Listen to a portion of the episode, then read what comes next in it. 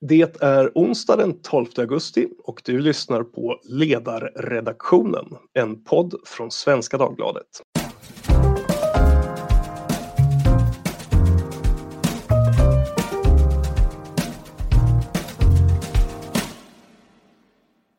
Jag heter Henrik Sundbom och idag kommer vi att djupdyka i utvecklingen i Europas sista diktatur, Belarus eller Vitryssland som många fortfarande kallar landet. I eh, söndags hölls presidentval i Belarus, ett val som alla på förhand visste skulle vara riggat till president Alexander Lukasjenkos fördel. Trots det präglades veckorna före valet av omfattande demonstrationer och Svetlana Tichanovskaja klev fram som frontfigur efter att hennes man, den populära videobloggaren Sergej Tichanovsky, fängslats. Det officiella valresultatet visar en jordskredsseger för Lukasjenko, men få tar det på allvar. Sedan det presenterades har revolutionsliknande scener utspelat sig i huvudstaden Minsk och i många andra städer runt om i Belarus. Det här är inte första gången som folk i Belarus demonstrerar, men många menar att det är annorlunda den här gången. Är Lukasjenkos skräckvälde på väg att äntligen ta slut? Och vad kommer det i så fall att innebära? Med mig för att reda ut de här frågorna har jag Amanda Valentin, biträdande generalsekreterare för Liberalernas demokratistiftelse SILK med ett mångårigt engagemang för Belarus opposition. Välkommen! Tack så mycket! Med oss finns också Martin Krag, chef för Rysslands och Eurasienprogrammet vid Utrikespolitiska institutet. Välkommen du också. Tack så mycket. Om vi börjar med att försöka teckna en bild av vad som händer just nu i Belarus. Hur skulle ni beskriva utvecklingen i Belarus efter valet? Vem börjar? Ja, kör hårt Amanda. Jag skulle säga att det är ett eh, folkligt engagemang större än, än någonsin. Jag skulle säga att en majoritet, eller en majoritet vet vi inte, men en, en, en, kritisk massa, en väldigt stor kritisk massa av belaruser tror nu på att man faktiskt kan bli av med Lukasjenko. Det, det finns liksom ett, ett nytt hopp eh, som, som inte har funnits eh, tidigare. Stämningen i landet som är liksom det, det nya. Ja, och, och, vad vi ser är ju också formeringen av en belarusisk nationell identitet. Berlinmuren gick ner 1989 följt av kommunismens fall. Eh, inom loppet av ett par år och, och, och den utveckling som vi såg påbörjas då, det, det, är ett det är ekon av den utveckling som vi på sätt och vis ser nu i Belarus eh, som ju är en ung stat som kom ut ur Sovjetunionens kollaps som en självständig stat. Och det eh, ser man ju så mycket i symboliken och vi kan komma tillbaka till det senare men i symbolerna som används av oppositionen Eh, i eh, sångerna som används för att mobilisera eh, i hög igenkänningsfaktor och så vidare. Det finns väldigt mycket intressanta just frågor kring identitet och hur Belarus nu utvecklas möjligtvis i den, en riktning som, som andra länder i centrala och Östeuropa gjorde redan för 30 år sedan. Ja, det är intressant med identiteten och jag tror att vi kommer att komma tillbaka till det när vi, när vi lite senare går in på relationen mellan Belarus och, och Ryssland därför att eh, identiteten eh, som jag förstår det formas ju väldigt mycket just i, eh, i relationen till det ryska och till det europeiska också kanske, att man, man dras däremellan eh, olika värden och gemenskaper. Ehm, men Lukasjenko han har ju styrt det här landet sedan 1994 Eh, vad är det som får så många att vända sig mot honom eh, just nu? Det är ju inte som att det har saknats eh, vare sig skäl eller tillfällen tidigare. Nej, alltså, ja, det är ju naturligtvis en jätteintressant fråga som man ställer sig. Han har suttit i 26 år. Eh, och, men, men ett svar är väl att eftersom ingenting har blivit bättre Eh, så bägaren rinner ju över förr eller senare. Alltså när, varför rinner den över just nu? Jo, för att den, det var nu det var sista droppen. Liksom. Men vad är det som är... Jag har, försökt, jag har frågat väldigt mycket vänner i Belarus och här i Sverige. Och så, vad är det som är annorlunda nu? Och man, man tänker så här, vad är det liksom som får Pasha eh, att denna gång gå och rösta och kanske till och med valövervaka och nu ge sig ut och protestera istället för att bara säga fuck it och åka till sitt sommarställe och, och fiska? Va, vad är det som liksom har fått, vad är det som är tippat över folk, fått fler att engagera sig. Jag tror att det egentligen är fyra stycken faktorer. Det är corona, hur eh, Lukasjenko hanterade på coronapandemin. Eh, hans eh, förnekelse av att den fanns, hans, när han gick och sa att det är ingen som dör av corona och så vidare, som verkligen har visat hans liksom, förakt för människovärdet på ytterligare en, en ny nivå, även om det alltid har funnits där och de flesta varit medvetna om det kanske. Sen så är det valövervakningen, att det har skett väldigt mycket, den inhemska valövervakningen, alltså när, själv, när människor själva försvarar sina röster och själva ser att deras röster blir stulna. Och eh, sen så är det att det fanns ett realistiskt alternativ, ett, ett alternativ som var tydligt, eh, och som var nytt och fräscht eh, och som, som, som sa att vi ska ha nya val. Det var inte bara någon annan person som kanske också skulle kunna bli någon slags president, utan det var, det var, det var ett löfte om någonting helt nytt, mycket tydligare. Eh, och att makten, att, att det här alternativet kom fram, att alternativet fanns, det var ju också en följd av att makten visade nog en liten, liten spricka när de här två, Tsepkala och Babarika, som liksom tillhör någon slags elit, eh, gick ut och var motkandidater till Lukasjenko och han reagerade så hårt på det.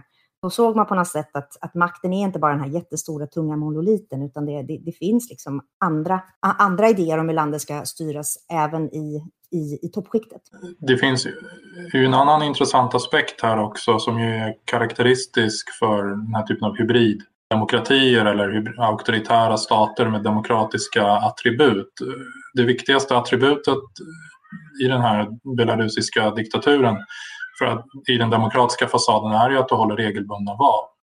Och eh, det innebär ju också en riskfaktor. För att om du bara säger att jag går liksom, eh, jag, jag kör Stalinlinjen, jag avskaffar val, ingen kan välja, ingen kan bestämma ens liksom på låtsas. Eh, då har du avskaffat den problematiken. Men när du har möjligheten för folk att gå och lägga en röst, det blir synligt sen därpå, just genom de här mekanismerna som Amanda pekade på.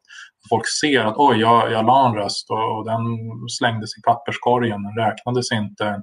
Någon liksom, valförrättare sprang iväg med, liksom, val, med rösterna genom fönstret eh, och, liksom, eh, och gömde dem någonstans. Det, det gör ju att den här, vad vi sett nu då efter valet, det, det blir väldigt det blir ett kritiskt ögonblick när, när han ska bekrä, återbekräfta sin, makt, sin maktinnehav.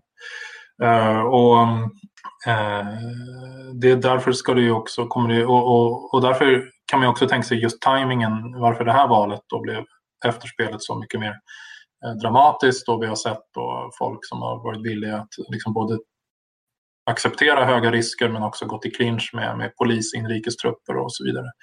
Eh, det är ju så att sist vi såg liknande protester, även om det var på en mindre skala, var tio år sedan.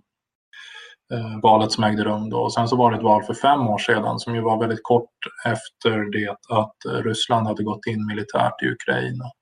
Så den externa miljön för fem år sedan var antagligen något annorlunda medan den externa miljön idag, i dagsläget, Eh, eh, var nog mer gynnsam för eh, att eh, gynnsamt liksom i bemärkelsen att, att, att, förutsättningarna för att något sånt här skulle ske nu snarare än för fem år sedan, de var, de var godare, de var bättre, starkare.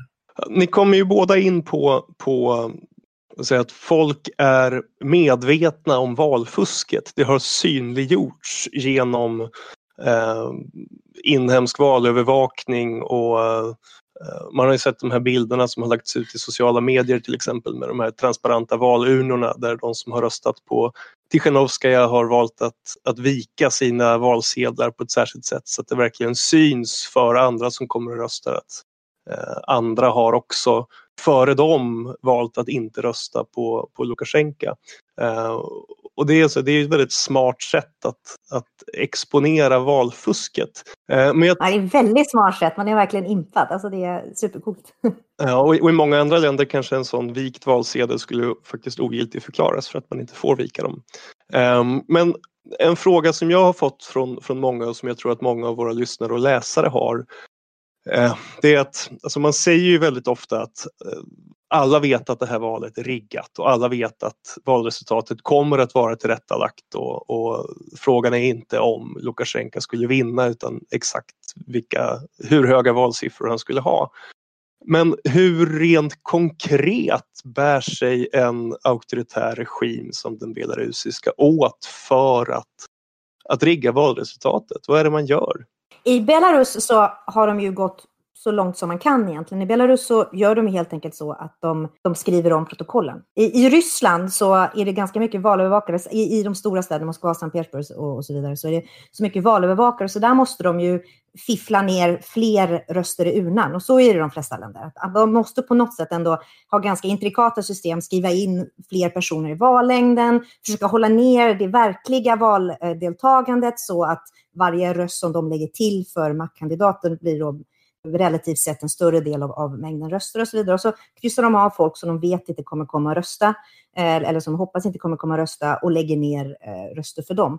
Men, eh, men i Belarus så har man helt enkelt gjort de senaste valen så har man helt enkelt kastat ut valövervakarna eh, och räknat rösterna kanske, men sen har man bara ändrat siffrorna i protokollen. Så eh, bara helt enkelt struntat i det. Och grejen är den att i Belarus, eh, i Ryssland är det lite svårare att göra därför att i, i Ryssland och många andra länder, i Sverige till exempel också, så redovisas ju varje vallokal för sig digitalt. Så du kan gå in på val.se och titta. I min vallokal så röstade 166 personer och, och, det var tio röster för det partiet som jag röstade på. Ja, det kan ju stämma.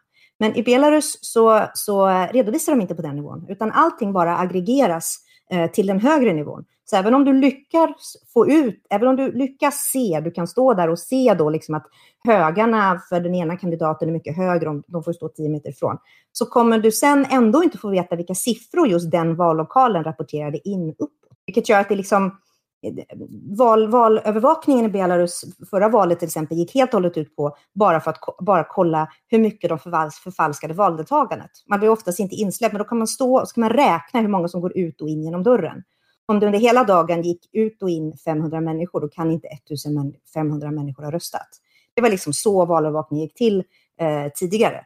Nu när det varit fler valövervakare eh, och det här med, val, med eh, dragspelen och så vidare, så att det faktiskt är en hel del kommissioner som har valt att skriva korrekta protokoll och eh, valövervakarna har fått ut de protokollen, då har man kunnat, liksom, då har det blivit lite mer transparent och då har man det, all, allt det, all den information man har fått fram pekar ju på ett helt annat valresultat. Och det är konkret. Folk vet att det där var min urna, det var där jag la min röst. Det är de rösterna som blir stulna. Men, men, men valfusket hittills har gått till så att man bara skriver om protokollen helt enkelt. Ja, det kan man ju kalla det tekniska valfusket. Eh, sedan har du en annan typ av valfusk som ju pågår varje dag året runt. När regimen censurerar oberoende medier fängslar och engagerar sig med andra typer av åtgärder för att opposition och, och så vidare inte ska kunna formeras. Eh, och det är ju någonting som de ägnar sig åt både före och efter valet med ganska stor frenesi i Belarus. Så um, du har ju också en ofrihet i hur själva förutsättningarna för valet skapas. De eh, är riggade till 100 procent för att den sittande presidenten ska bli omvald med säker marginal. Och de tekniska så att säga, detaljerna för att också sen då garantera detta på valdagen, det, det, dessa beskrev ju Amanda väldigt bra tycker jag. Just det, och det där är ju man brukar, det brukar släppas fram ett antal oppositionskandidater som tillåts registrera en kandidatur. Men de starkaste brukar i regel hindras på ett eller annat sätt. De fängslas eller drivs på landsflykt eller, eller på något annat vis så hindrar man, hindrar man kandidaturerna. Eh, och man är ganska duktiga på att splittra oppositionen och så brukar man också slänga in några skenkandidater som har som, som huvudsaklig uppgift att, stötta Lukasjenko i, i debatter mot de andra. Eh, men nu ser ju faktiskt oppositionen inte ut att vara så där splittrad som man är van vid. Alltså det, det vi ser i efterspelet tycks ju vara en ganska enad front då, där man står upp bakom Tichanovskaja, åtminstone fram tills hon, hon eh, flydde över gränsen till, till Litauen och oavsett partifärg lite grann så står man där sida vid sida. Um, och det där är någonting som, som uh, både fascinerar och förbryllar mig. Hur den här oppositionen ser ut och vad man egentligen har för agenda. Så finns det någonting annat, något annat gemensamt mål och någon annan gemensam vision än att störta Lukasjenko? Alltså den, den demokratiska oppositionen har ju alltid haft den gemensamma agendan och gemensamma målet att det ska genomföras fria och rättvisa val. Mm. Det har det ju alltid varit. Alltså, när, man är, när, man, när man är oppositionell politiker i ett land där ditt parti blir totalt förtryckt, då har du väldigt lite personalresurser att utarbeta politiska program och så vidare. Om du ägnar din tid åt att utarbeta politiska program, då blir du anklagad för att ah, de är bara en diskussionsklubb. Om du är ute på gatan och protesterar mot valfusk, då säger folk ah, de vill bara störta på Lukasjenko, de har inget politiskt program. Det är liksom damn if you do, damn if you don't när du är en politisk opposition i ett sådant land. De har ju alltid, problemet för de politiska partierna och, och, politiska rörelser. Det finns ju många rörelser som är liksom, de är NGOs men de har väldigt politiska mål. Människor som i, i ett normalt demokratiskt land skulle vara demokrater, eh, skulle vara engagerade i politiska partier, engagerar sig ofta i civila samhället i sådana här länder. Eh, men de har ju alltid varit väldigt tydliga med att målet är att man ska ha demokratiska val. Och nu har man liksom eh, det som var coolt den här gången, det var ju att det var det folk röstade om. Folk röstade ju på Tichanovskaja, men hon sa ju liksom, det här är ju löjligt att man ska välja mellan mig som har hållit på i fyra månader med politik och Lukasjenko som har suttit i 26 år. Vi måste ha nya, riktiga val. Eh, så jag tycker det är egentligen inte alls konstigt att eh, oppositionen kunde förena sig bakom det här, särskilt nu i efterhand när det visar sig att det har ett sånt enormt liksom, folkligt stöd. Så det faktum att hon är, så pass oerfaren som hon är blev en, en styrka i det här sammanhanget? Ja, jag skulle säga det. Hon var ja. liksom inte en presidentkandidat. Det var när de här gamla vanliga, de, the usual suspects har ställt upp som presidentkandidat och så har man tittat på dem och sagt så här, ja men vem har sagt att han skulle bli en så himla bra president då? Tänker väl ganska många. Ehm, um, Medan här har, hon inte, här har man inte behövt välja en president, utan här har man valt eh, frihet eller diktatur. Liksom. Det var ett väldigt tydligt val. Eh, vi vet inte hur valsiffrorna skulle ha sett ut om det hade varit ett fritt val med ärlig redovisning av siffror. Och opinionsundersökningar är förbjudna som jag har förstått det. Eh, kan man på något vis uppskatta den, den folkliga opinionen i Belarus? Så hur, för jag, jag föreställer mig att Lukasjenko ändå har ett visst folkligt stöd givet att han kontrollerar mycket medier och, och att informationsflödet är kraftigt begränsat till, eh, för väldigt många människor. Mm. Han har ju haft ett visst stöd eh, hos en del av befolkningen för att han har, sett, han, han har betraktats som en som en källa till stabilitet och förutsägbarhet. Sen har du haft eliterna. Den belarusiska ekonomin är i väldigt stor utsträckning statlig och, och genom, att, ut, genom att nominera och utnämna sina egna lojalister till centrala positioner i samhället har han ju också byggt en, en, en vertikal struktur genom det belarusiska samhället där, där folk har varit beroende av honom och, och därför också inte velat se någon förändring. Och många, många statliga företag är ju mer eller mindre liksom arbetsmarknadsåtgärder också, skulle jag säga. Ja, och det betyder ju att i ett sådant system så, så, så finns det ju liksom måste man också tala om, när man pratar om, man måste kvalificera vad man menar med, med stöd för Lukasjenko. Det, du kan alltid hitta vissa entusiaster säkert som älskar honom för att, av någon anledning, subjektiva anledning. Sen liksom. har det ju sådana som bara tolererar honom och den gruppen har väl varit, antagligen varit något större. Och, och, det är väl den gruppen som också nu blir mindre och mindre över tid. Eh, för att ekonomin gått sämre, för att pandemin har slagit mot samhället stort och för att det har gått 26 år och det börjar bli en väldigt lång tid. Eh, framförallt allt eftersom den är yngre, du har en demografisk förändring med, med, en allt större befolkning som, alltså varit, som har fötts efter det. Ja, och de har levt hela sitt liv under en period då, då Lukasjenko styrde. Eh, och de har inga minnen av Sovjettiden själva.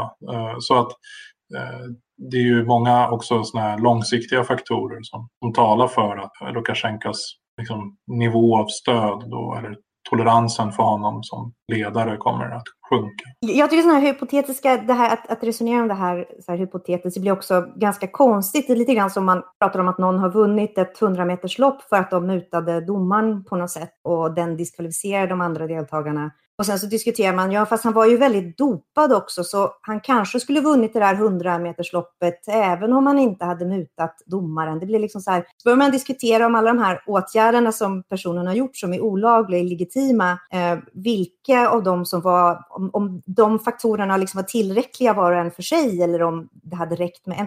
Det spelar liksom inte så stor roll. Alltså det, det, är, ju, det, är, ju, det är ju fusk alltihop i vilket fall som helst. Och när det gäller Lukasjenko så, jag vill inte låta för drastiskt, men man tänker ju eller gode gud, hoppas. Man, man tänker lite grann på liksom Ceausescu där 1989, alltså för han, han har ju hållit sig kvar så jäkla länge. Och, och, och när väl Ceausescu föll så fanns det ju inget, det fanns ju inget stöd alls, utan det är ju lite grann som ehm, um, sådana här samhällskontrakt, det här att man på något sätt har någon slags gemensam värdering i samhället, att vi gillar Lukasjenko. Sådana saker lever ju kvar väldigt länge för att alla låtsas att de tror på det, eller många låtsas att de tror på det för att de tror att andra tror på det. Och, eh, och det är ju väldigt svårt att liksom penetrera vad som verkligen är en persons värdering och vilken värdering de bara håller fast i därför att den tror att det är den värderingen som, som är den gemensamma. Um, ja, men, eh, parallellen till, till Rumänien är ju eh, intressant och det finns ju många, många andra länder man kan jämföra det som händer just nu med. Men den vanligaste jämförelsen som man ser det är väl ändå till, till uh, Majdan i, i Ukraina 2014. Och sådana här folkliga uppror, ja, men de, de kan lyckas men de kan också misslyckas. Uh, och, och, frågan är då så vilka, vilka historiska erfarenheter kan ni se? Eh, vad krävs för att det här faktiskt ska eh, leda till en, en, konstruktiv förändring och inte bara slås ner som ytterligare ett, ett misslyckat uppror då från regimen? Alltså om, det ska vara, om du villkorar det med att det måste bli en konstruktiv förändring så är det ännu svårare att peka på det i och med att facit fortfarande kanske inte riktigt har skrivits om, om efterspelet till Majdan där, där många av de politiska låsningar som existerade för tio år sedan fortsätter att existera med oligarker, med brister i rättsstaten och, och korruption.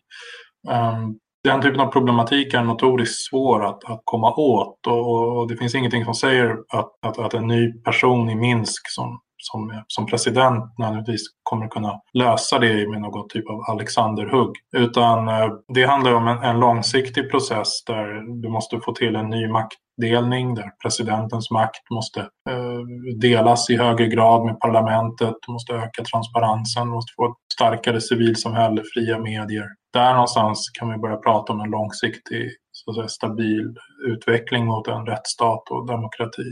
Eh, om man bara så att säga får en ny president som, som förvisso kan visa sig bli vald i, i ett val som är demokratiskt. Men, men om du inte har den här grundläggande eh, liksom infrastruktur, vad vi kan kalla institutionella infrastrukturen på plats i samhället.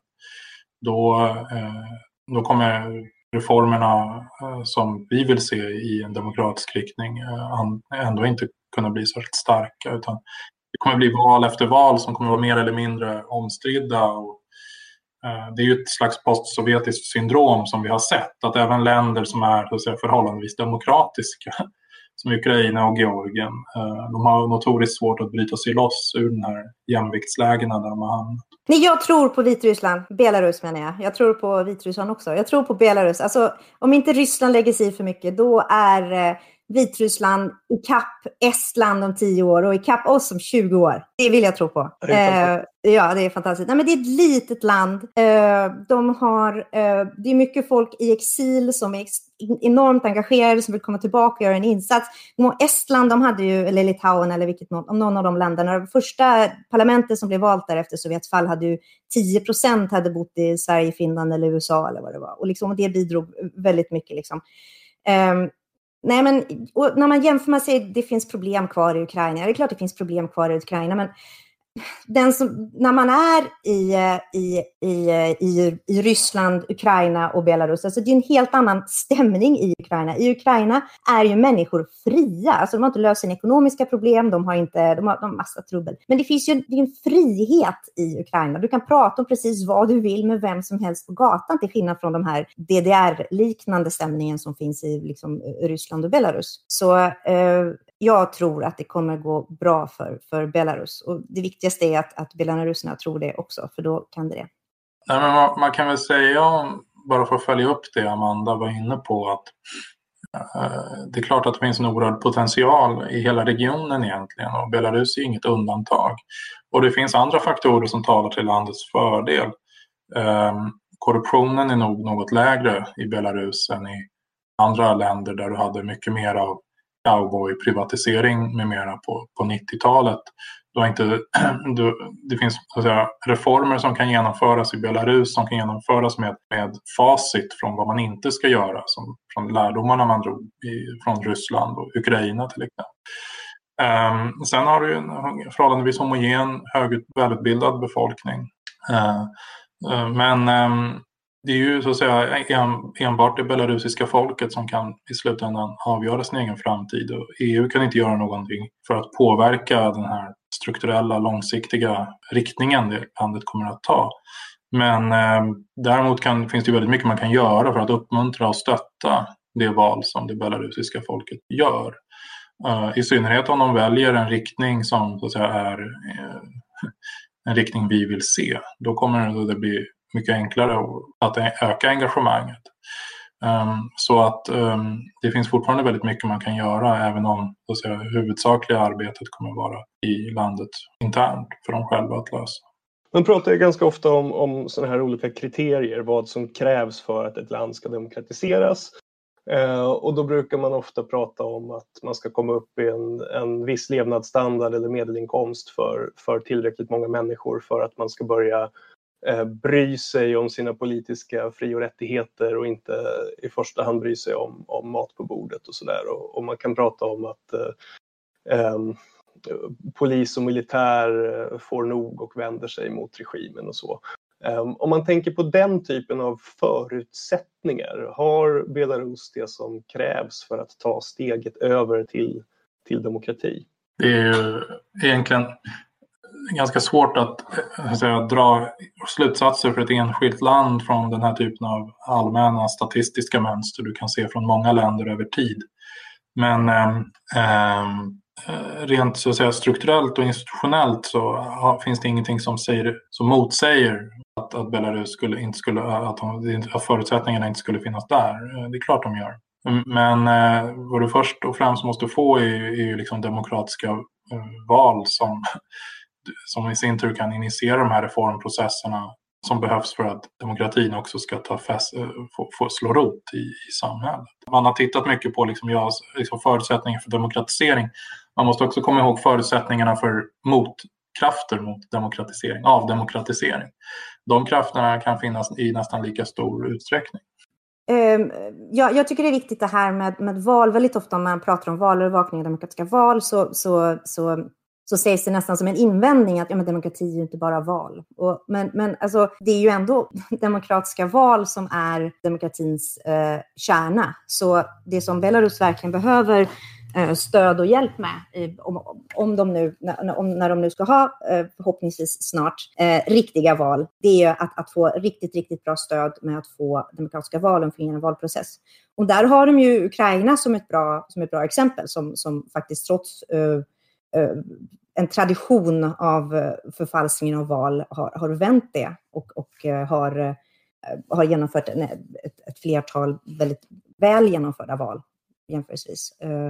Även Georgien var ju, var, ju, var ju bra och Armeniens val här efter den förändringen, Armeniens senaste val var ju också väldigt, väldigt imponerande. Så, så det går ju. Liksom.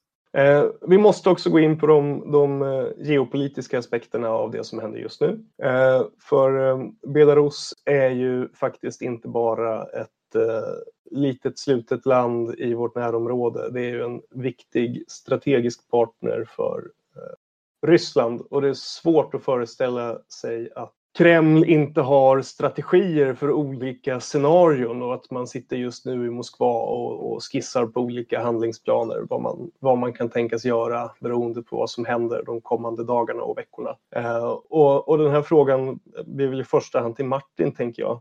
Eh, vad, vad kan vi förvänta oss av, av Kreml och Putin eh, framöver? I grova Eh, men vi vet inte vad som händer i, liksom bakom neddragna jalusier men, i, i Kreml. Men, men vad vi kan säga är ju att, att man från ryskt håll officiellt egentligen har haft samma synsätt på Belarus under väldigt lång tid. Ehm, det var redan 2003 som, som Lukasjenko fick det så kallade erbjudandet från Putin om att gå upp, om att Belarus går upp i den ryska federationen som ett federationssubjekt eller ja, som sex federationssubjekt landet skulle delas upp. i olika regioner och bli en del av Ryssland. Um, och den typen av alltså, integrationsprocess har ju fortsatt sedan med den Eurasiatiska eh, ekonomiska unionen som Belarus anslöt sig till, en Moskvaledd union för ett par år sedan. Och eh, Putin då i måndags när han skickade sitt telegram till Lukasjenko för att gratulera honom till segern så, eh, så påpekade han ju där och han listade då olika anspråk, eh, ekonomiska, politiska och militära, där, där Ryssland vill, vill se ett fördjupat samarbete. Och det är klart att det kommer inte förändras, det är det grundläggande, så att säga, det är den grundläggande tonaliteten och den, den kommer inte ändras, den är förhållandevis stabil. Eh, så att blir det ett regimskifte som, i Belarus som, som i Moskva kommer tolkas som, som någonting som hotar deras intressen, eh, då kan vi såklart förvänta oss en rysk reaktion. Den behöver inte likna det vi såg i Ukraina 2014 med eh, stridsvagnar och specialoperationer, annektering av territorium och så vidare. Men eh, det är klart att man kan förvänta sig att Ryssland som ju betraktar Belarus som ett så, så centralt säkerhetsintresse rent territoriellt och geostrategiskt. De, de kommer inte att passivt bara betrakta en sån utveckling från håll utan man kommer engagera sig för att styra utvecklingen i en gynnsam riktning. Det här är en faktor som också spelar roll för, för, för, Bela, för belarusiska väljare. Och, eh, Ehm, tidigare val så, så, så, så, är det ju en del som har sagt att liksom, om vi störtar Lukasjenko så kommer Ryssland ta över. Och det, alltså de, alltså de har bara tyckt att de väljer mellan pest och, och kolera. Och så i det här valet så har man på något sätt det är, det är som att väljarna inte har ens en gång brytt sig om den faktorn. De bara, bara, vi måste ha något nytt. Vi kan inte ha kvar Lukasjenko. Um, och jag undrar vad det är som, vad det är för ny... Det var en, en, en bekant i, i Minsk som sa att ja, men förra valet så var det här med Majdan och då var vi ju rädda för en rysk invasion. Men nu, nu är det ett annat läge. Jag förstod inte riktigt vad det var som, varför de tycker att det är ett annat läge. Um, men... Ja, det har förflutit tid. Man, man har Eh, riskbedömningen eh, liksom 2015, den, den, känner jag igen, det där som du sa, att, att det var så nytt det här med att liksom Ryssland faktiskt kunde verkligen använda på ett brutalt sätt sin liksom militära överlägsenhet. Och det, nu, har det för, nu har det gått några år och Ukraina är inte på samma sätt i, i folks medvetande även om kriget fortsätter där i liksom varierande intensitet. Um, men det är ju också det här moment 22. Um, ehm, ska det belarusiska folket inte ha rätt att välja sin egen framtid bara för att Ryssland kan reagera? Geopolitiska, säkerhetspolitiska aspekter inte kan negligeras och det är ingen som negligerar dessa vare sig i, i Belarus eller någon annanstans i världen. Men till syvende och sist så måste Belarus framtid vara det belarusiska folkets att själva bestämma. Inte Kreml, inte Bryssel, inte Washington och inte Peking. Eh, det är klart att det kommer finnas massa olika intressen i vad som händer i den här regionen av världen.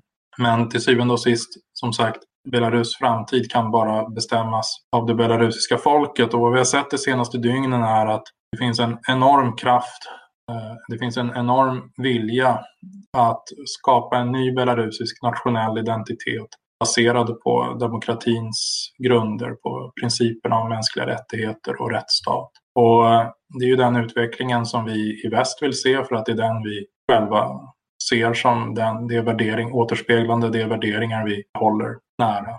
Och eh, den ryska så kallade faktorn i det här eh, är, är ingenting som egentligen eh, borde styra våra värderingar och våra synsätt. Um, Innan vi avslutar så kanske vi ska uppehålla oss vid Bryssel och Washington också när du nu nämner dem. Eh, därför att även EU och USA har ju intressen av att påverka utvecklingen i, Belarus. Eh, och jag undrar vad ni tror att vi kommer att få se för agerande från väst om EU kommer att lyckas enas i en linje och, och, stå upp för demokratirörelsen i, i Belarus eller om det är alltför komplicerat med eh, olika intressen mellan medlemsstaterna och eh, interna problem och att man tycker att det här är eh, inte prioriterat.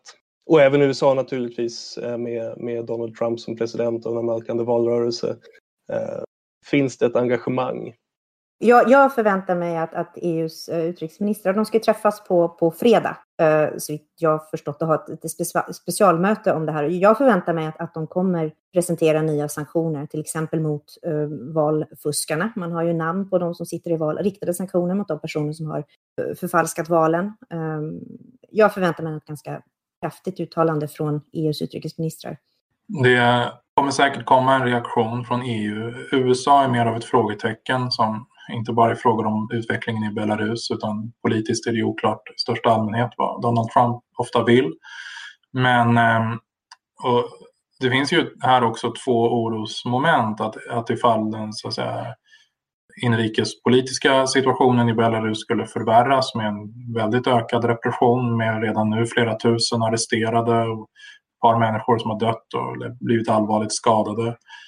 Eh, ryska aktioner som inte kan uteslutas. Eh, vi har ju fortfarande inte riktigt fått klart för oss vad de här ryska ja, privata så att säga, kontraktsmilitärerna vad, vad, vad de egentligen hade för sig och vad de egentligen hade för planer. De hade kommit väldigt motstridig information om så kallade Wagner-soldaterna som, som eh, Lukasjenko eh, eh, arresterade för, före valet. Eh, och, och den, den, typen av oro, vad, vad händer i en situation där vi har ett försämrat säkerhetsläge mellan Belarus och Ryssland där EU är tyngda av pandemi, interna problem, Brexit, Polen, Ungern som är interna huvudverksfrågor och ett Trump som ju antagligen inte bryr sig överhuvudtaget vad som händer med Belarus, ärligt talat. Läget från Moskvas håll är ju gott så tillvida för att de vet att Trump är ju kvar i alla fall några månader till vid makten. Men, men, men eh, jag pratade med en bekant som jobbar i en helt annan del av världen som håller på med, med Egypten. Och eh, det här extremt hårda repressionen som, som, som, som skedde i Egypten, alltså där man avrättar hundratals människor och så vidare. Och, och, och vi diskuterar då Belarus och så där. Och, och det känns ju som, man undrar liksom hur, så långt skulle ju aldrig Lukasjenko kunna gå eh, som, som, som liksom militär. Eh, regimen i, eh, i Egypten, tänker man sig. Man undrar liksom hur, hur långt kan Lukasjenko gå i, liksom, i, när det gäller våld mot befolkningen? Och, och eh, kan han gå så långt så att omvärlden helt enkelt bestämmer sig för att ingripa rent fysiskt? Liksom? Jag, jag tycker det är väldigt svårt att, att bedöma. Ja, nej, det, är, det är ju väldigt spekulativt. Men Eh, det finns i alla fall väldigt många så att säga, frågor som, som är så att säga, potentiella orosmoln eller oroväckande eh, tendenser. Eh, och som vi vill undvika. Så nu är det ju viktigt att EU har en enad front, att EU har, bedriver en aktiv diplomati, att man visar tydligt eh, att Lukasjenko har val och att dessa val kommer att ha konsekvenser för honom. Jag tänker inte be Martin som är, som är eh, forskare att recensera vår regering, men du Amanda sitter ju faktiskt i en, i en eh, eh, politisk organisation, så jag misstänker att du har en del synpunkter på, på hur regeringen skulle kunna agera. Eh, vad står högst upp på din önskelista från eh, regeringen och utrikesdepartementet? Eh, jag tycker att man ska införa riktade sanktioner mot de som står för eh, valfusket. Jag tycker att man ska avsluta allt eh, statligt bistånd till Belarus. Allt bistånd som, alltså det finns ju samarbete med Belarusiska universitet till exempel, där Sverige har sponsrat produktion av läromedel där det står att Belarus är en, en föregångsland när det gäller mänskliga rättigheter och andra tokigheter. Alltså den typen av, det finns definitivt, det finns en poäng med att samarbeta med myndigheter även i diktatur strukturer för att alla människor i systemen är inte onda så att säga. Men just i det här läget så bör alla sådana projekt eh, frysas, ehm, tycker jag. Eh, och ehm, ja, det, är, det är väl det. Jag tycker Ann Linde har gjort en väldigt bra uttalanden och jag hoppas att hon driver på för en, en hård linje mot Belarus nu när de träffas, ministrarna, på fredag. Frysbiståndet till maktapparaten, det är också ledarsidans linje. Eh, och eh, med det så ber jag att få tacka er så väldigt mycket för att ni ville komma hit och eh, medverka i ledarredaktionen. Tack så mycket Amanda och tack så mycket Martin för detta samtal. Tack så mycket. Tack så mycket.